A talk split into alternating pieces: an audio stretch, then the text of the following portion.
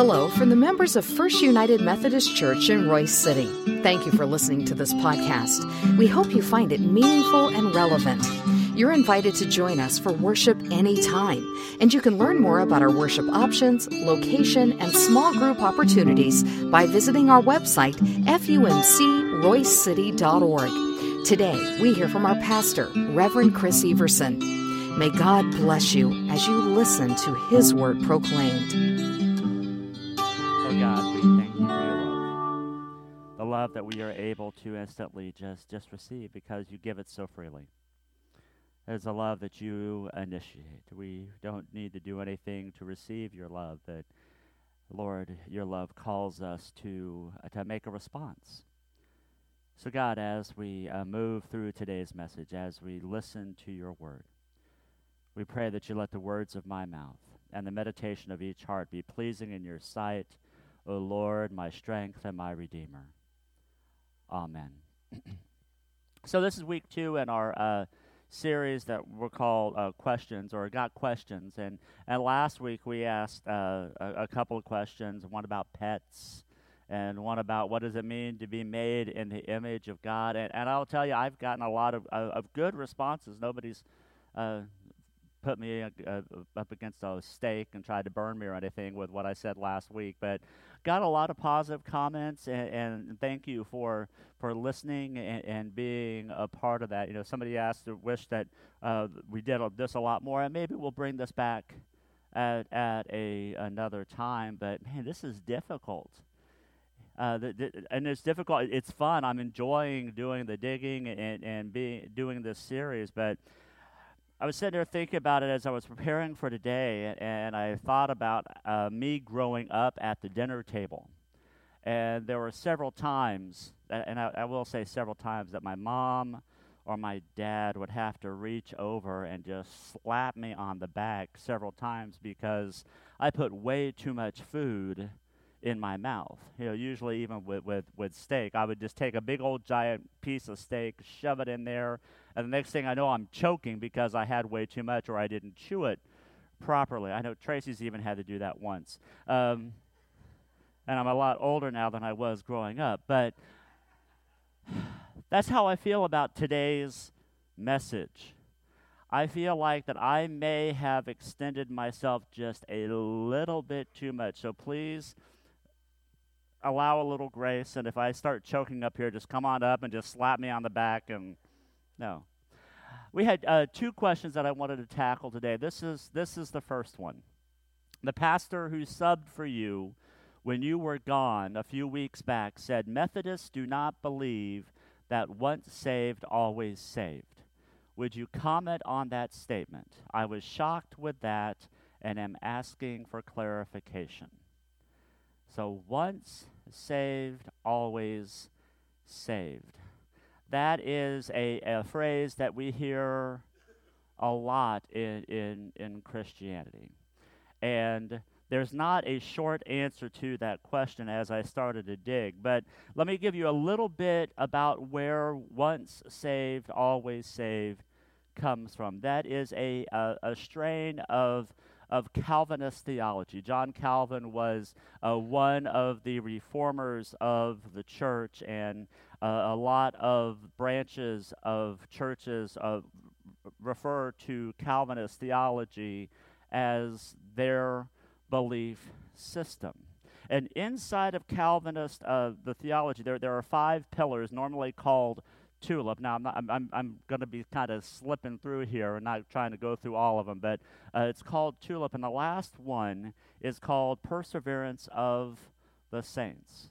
And the perseverance of the saints is where this phrase, once save, always save, comes from. And, and, and that phrase really isn't a part, or what, what I understand isn't a part of what classic Calvinism talks about uh, is more of an Americanized view of this last pillar of, of Calvinism. And it's turned into a once saved, always saved mentality. And what that means, or the way that I understand it, it means that God is the primary actor of everything that goes on And even when it comes to our salvation, it is God that is doing that act. And, and what that means is that we flow along with what God is doing and around us. Now, for United Methodist and for the Wesleyan view of things, we are more Arminian. And, and I could have gone a little bit more into that, but I'm not. But Arminians, they are not necessarily, they, they do not follow that view of, of Calvinist thought of once saved, always saved. Now, now don't, don't get upset whenever I say that, because what Wesleyans and Methodists believe is that, yes, God is the primary actor towards salvation.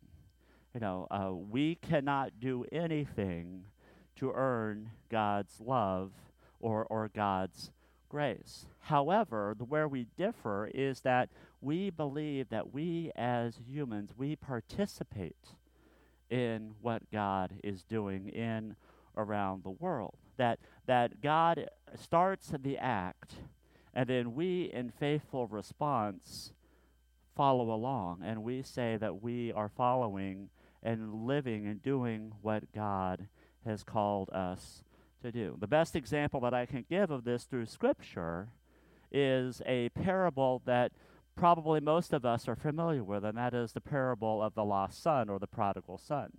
If you're familiar with this parable, what happens is that this son decides that he has everything he needs from his father, so he is going to take his part of the inheritance and he's going to take off and, and he's going to live his life however he wants to live. But as he gets himself separated from the Father, separated from the one who, who provides for him, he realizes that things aren't quite as well as, as he thought it would be. That all of the stuff that he had, all of the, the, the tangible things weren't really keeping him steadfast. So, what does the son do? He picks up and he runs back home. And if you're familiar with the story, the son doesn't have to go up to the front door and knock on the door and, and, wait for the father to answer the door and go, Oh, it's you. Yeah, go ahead and come on in. But the way that the parable talks about is that the father sees the son from a distance and he takes off running and, and he goes to where the son is. Uh, the, the song that we sang, Reckless Love, I, I think that kind of talks about this type of love. God comes to us wherever we are, and God accepts us and, and, and wraps us back in his loving arms. Now, did the son deserve any of that? Did the son earn any of that? No. He took all that he had and he squandered that just like we do in our lives sometimes too. We have God's grace poured lavishly upon us. But there are times where, where you have and where I have just taken that grace and we said, you know what? I just don't need that right now. I'll, I'll, just let that let that go. And, and just like the parable, the father didn't stop the son from going. And if we believe in free will, and if we believe that God's grace is free and available for all, we also must believe that, you know, if we decide to turn away from God's grace, God's going to say, you know, this is your decision.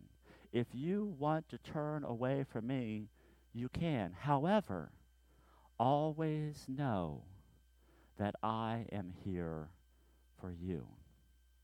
Now, the one place where John Wesley uh, bends away from the true Arminian thought of, of this type of losing your salvation, if you will, is that the more traditional Arminian thought says that once you, uh, if you accept God as your Lord and Savior and you turn from Him, then you can't come back. But John Wesley was adamant in his belief that you can always turn back to God.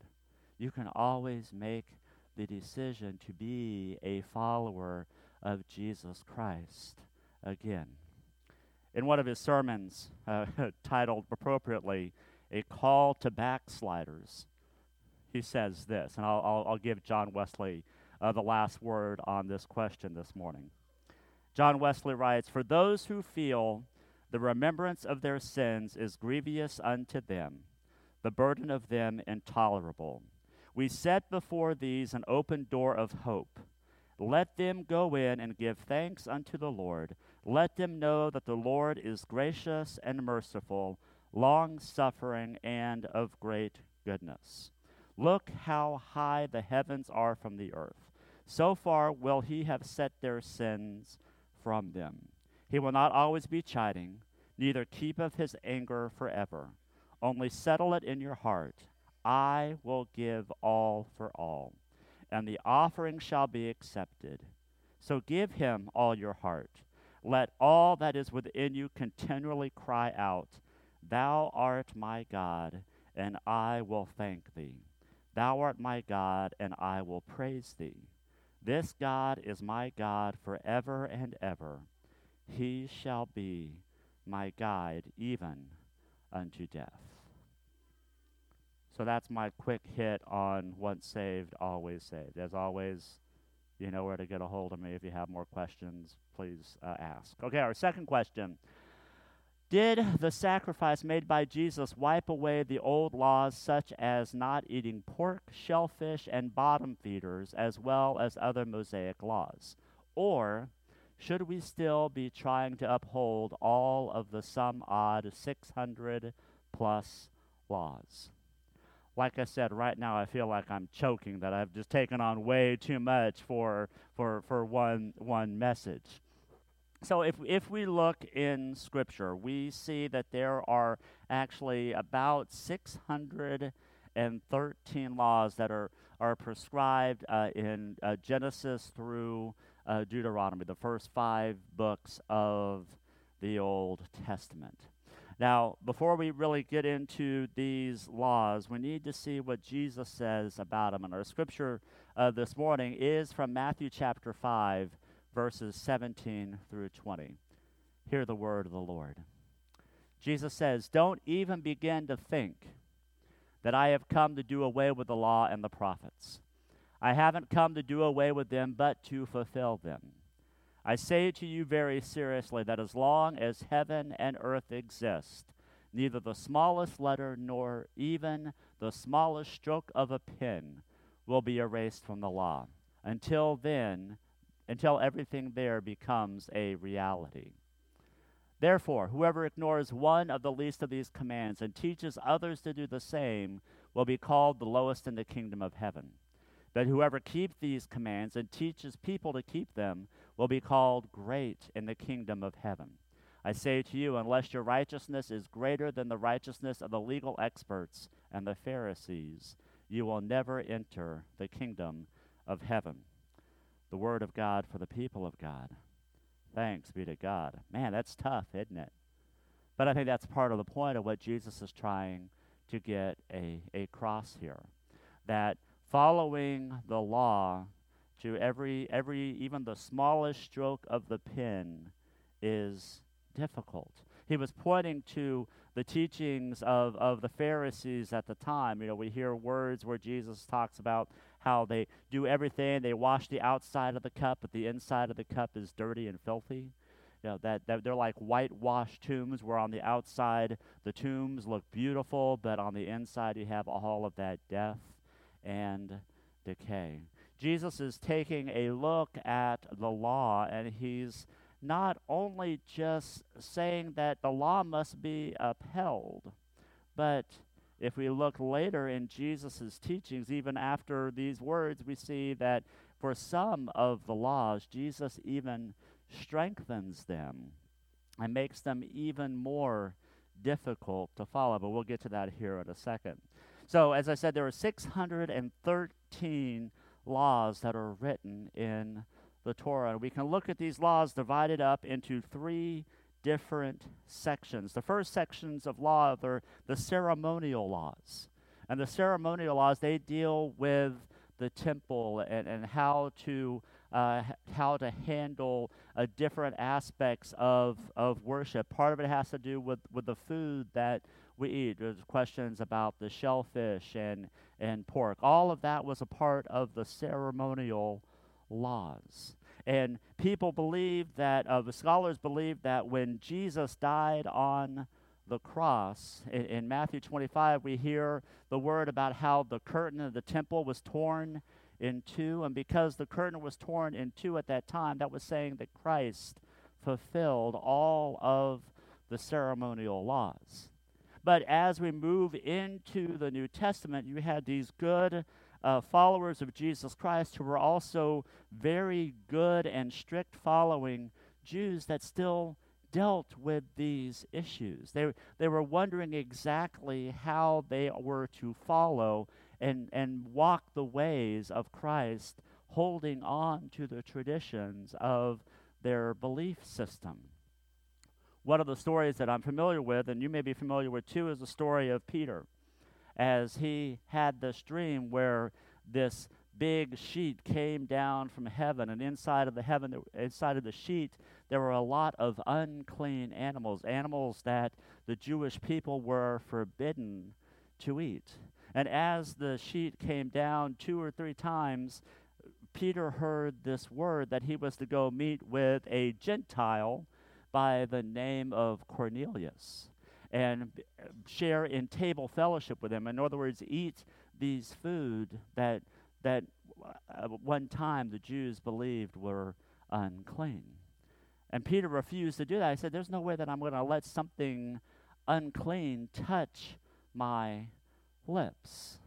But God still persisted, and, and Peter went and had fellowship with Cornelius. Jesus, even earlier in the Gospels, he talked about how that it's not the things that are that we take in that makes us unclean, but it's those things that come out of us that is unclean. So the next set of laws that we have are the civil laws, and that basically deals with the relationships of the Israeli people. How are they supposed to be set apart from all of the other tribes that, that were around Israel at the time? And scholars believe that when the uh, Jews uh, dismissed Jesus or said that he was not the Messiah, that took care or that broke that covenant of the, ser- the, the uh, the civil laws, that those did not need to be followed. Now, we have a lot of good civil laws that are in Scripture that we still follow today because, well, they're good things to do. And then the last section of laws are the moral laws. And the moral laws are the ones that we have a lot of wrestling around even today. But when we take a look at the moral laws, they give us a view and a picture of who God is.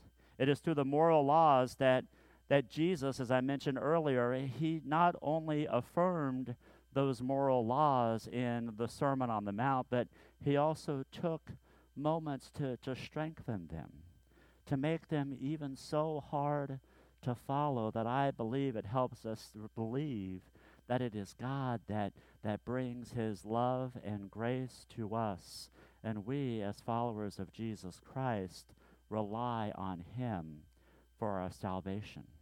Laws as, as strict as you have heard it say that you are not to murder someone, but I say that even if you hate someone in your heart, you have committed murder.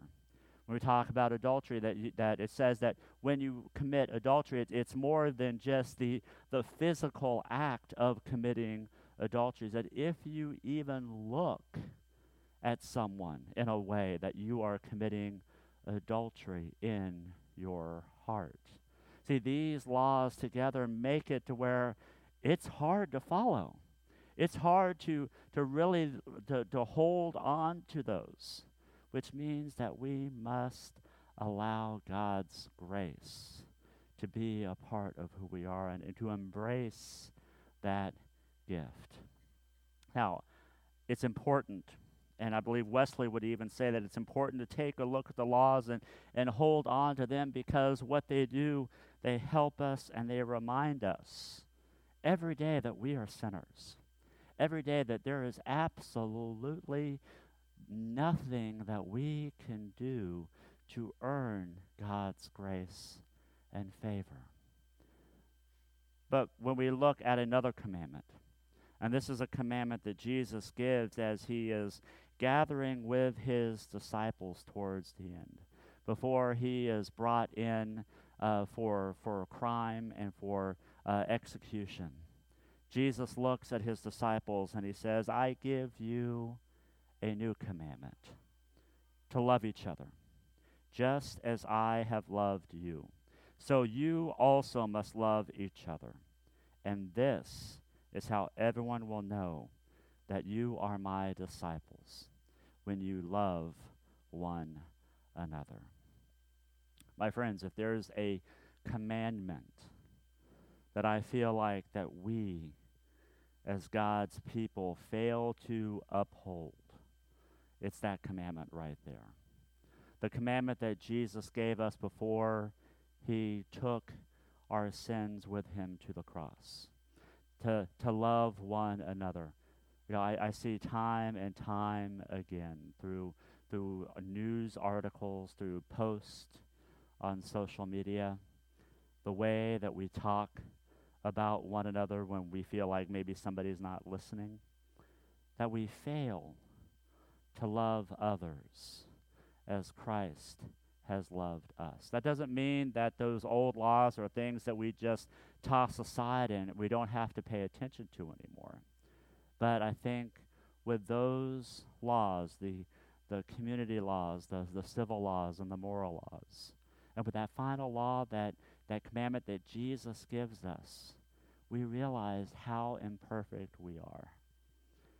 And, and we run away from the God who, who loves us and cares for us. But the good news, my friends, is that no matter how far we run, no matter how much we try to ignore who God is in our lives, when we turn and when we look down the road, we don't just see our Father's house down the road, but we see our Father running to us with open arms, saying, Welcome back, child.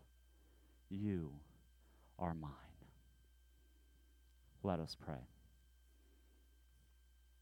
Oh God, we pray that as we continue to look through questions that we have, that first and foremost we see your love and grace through them.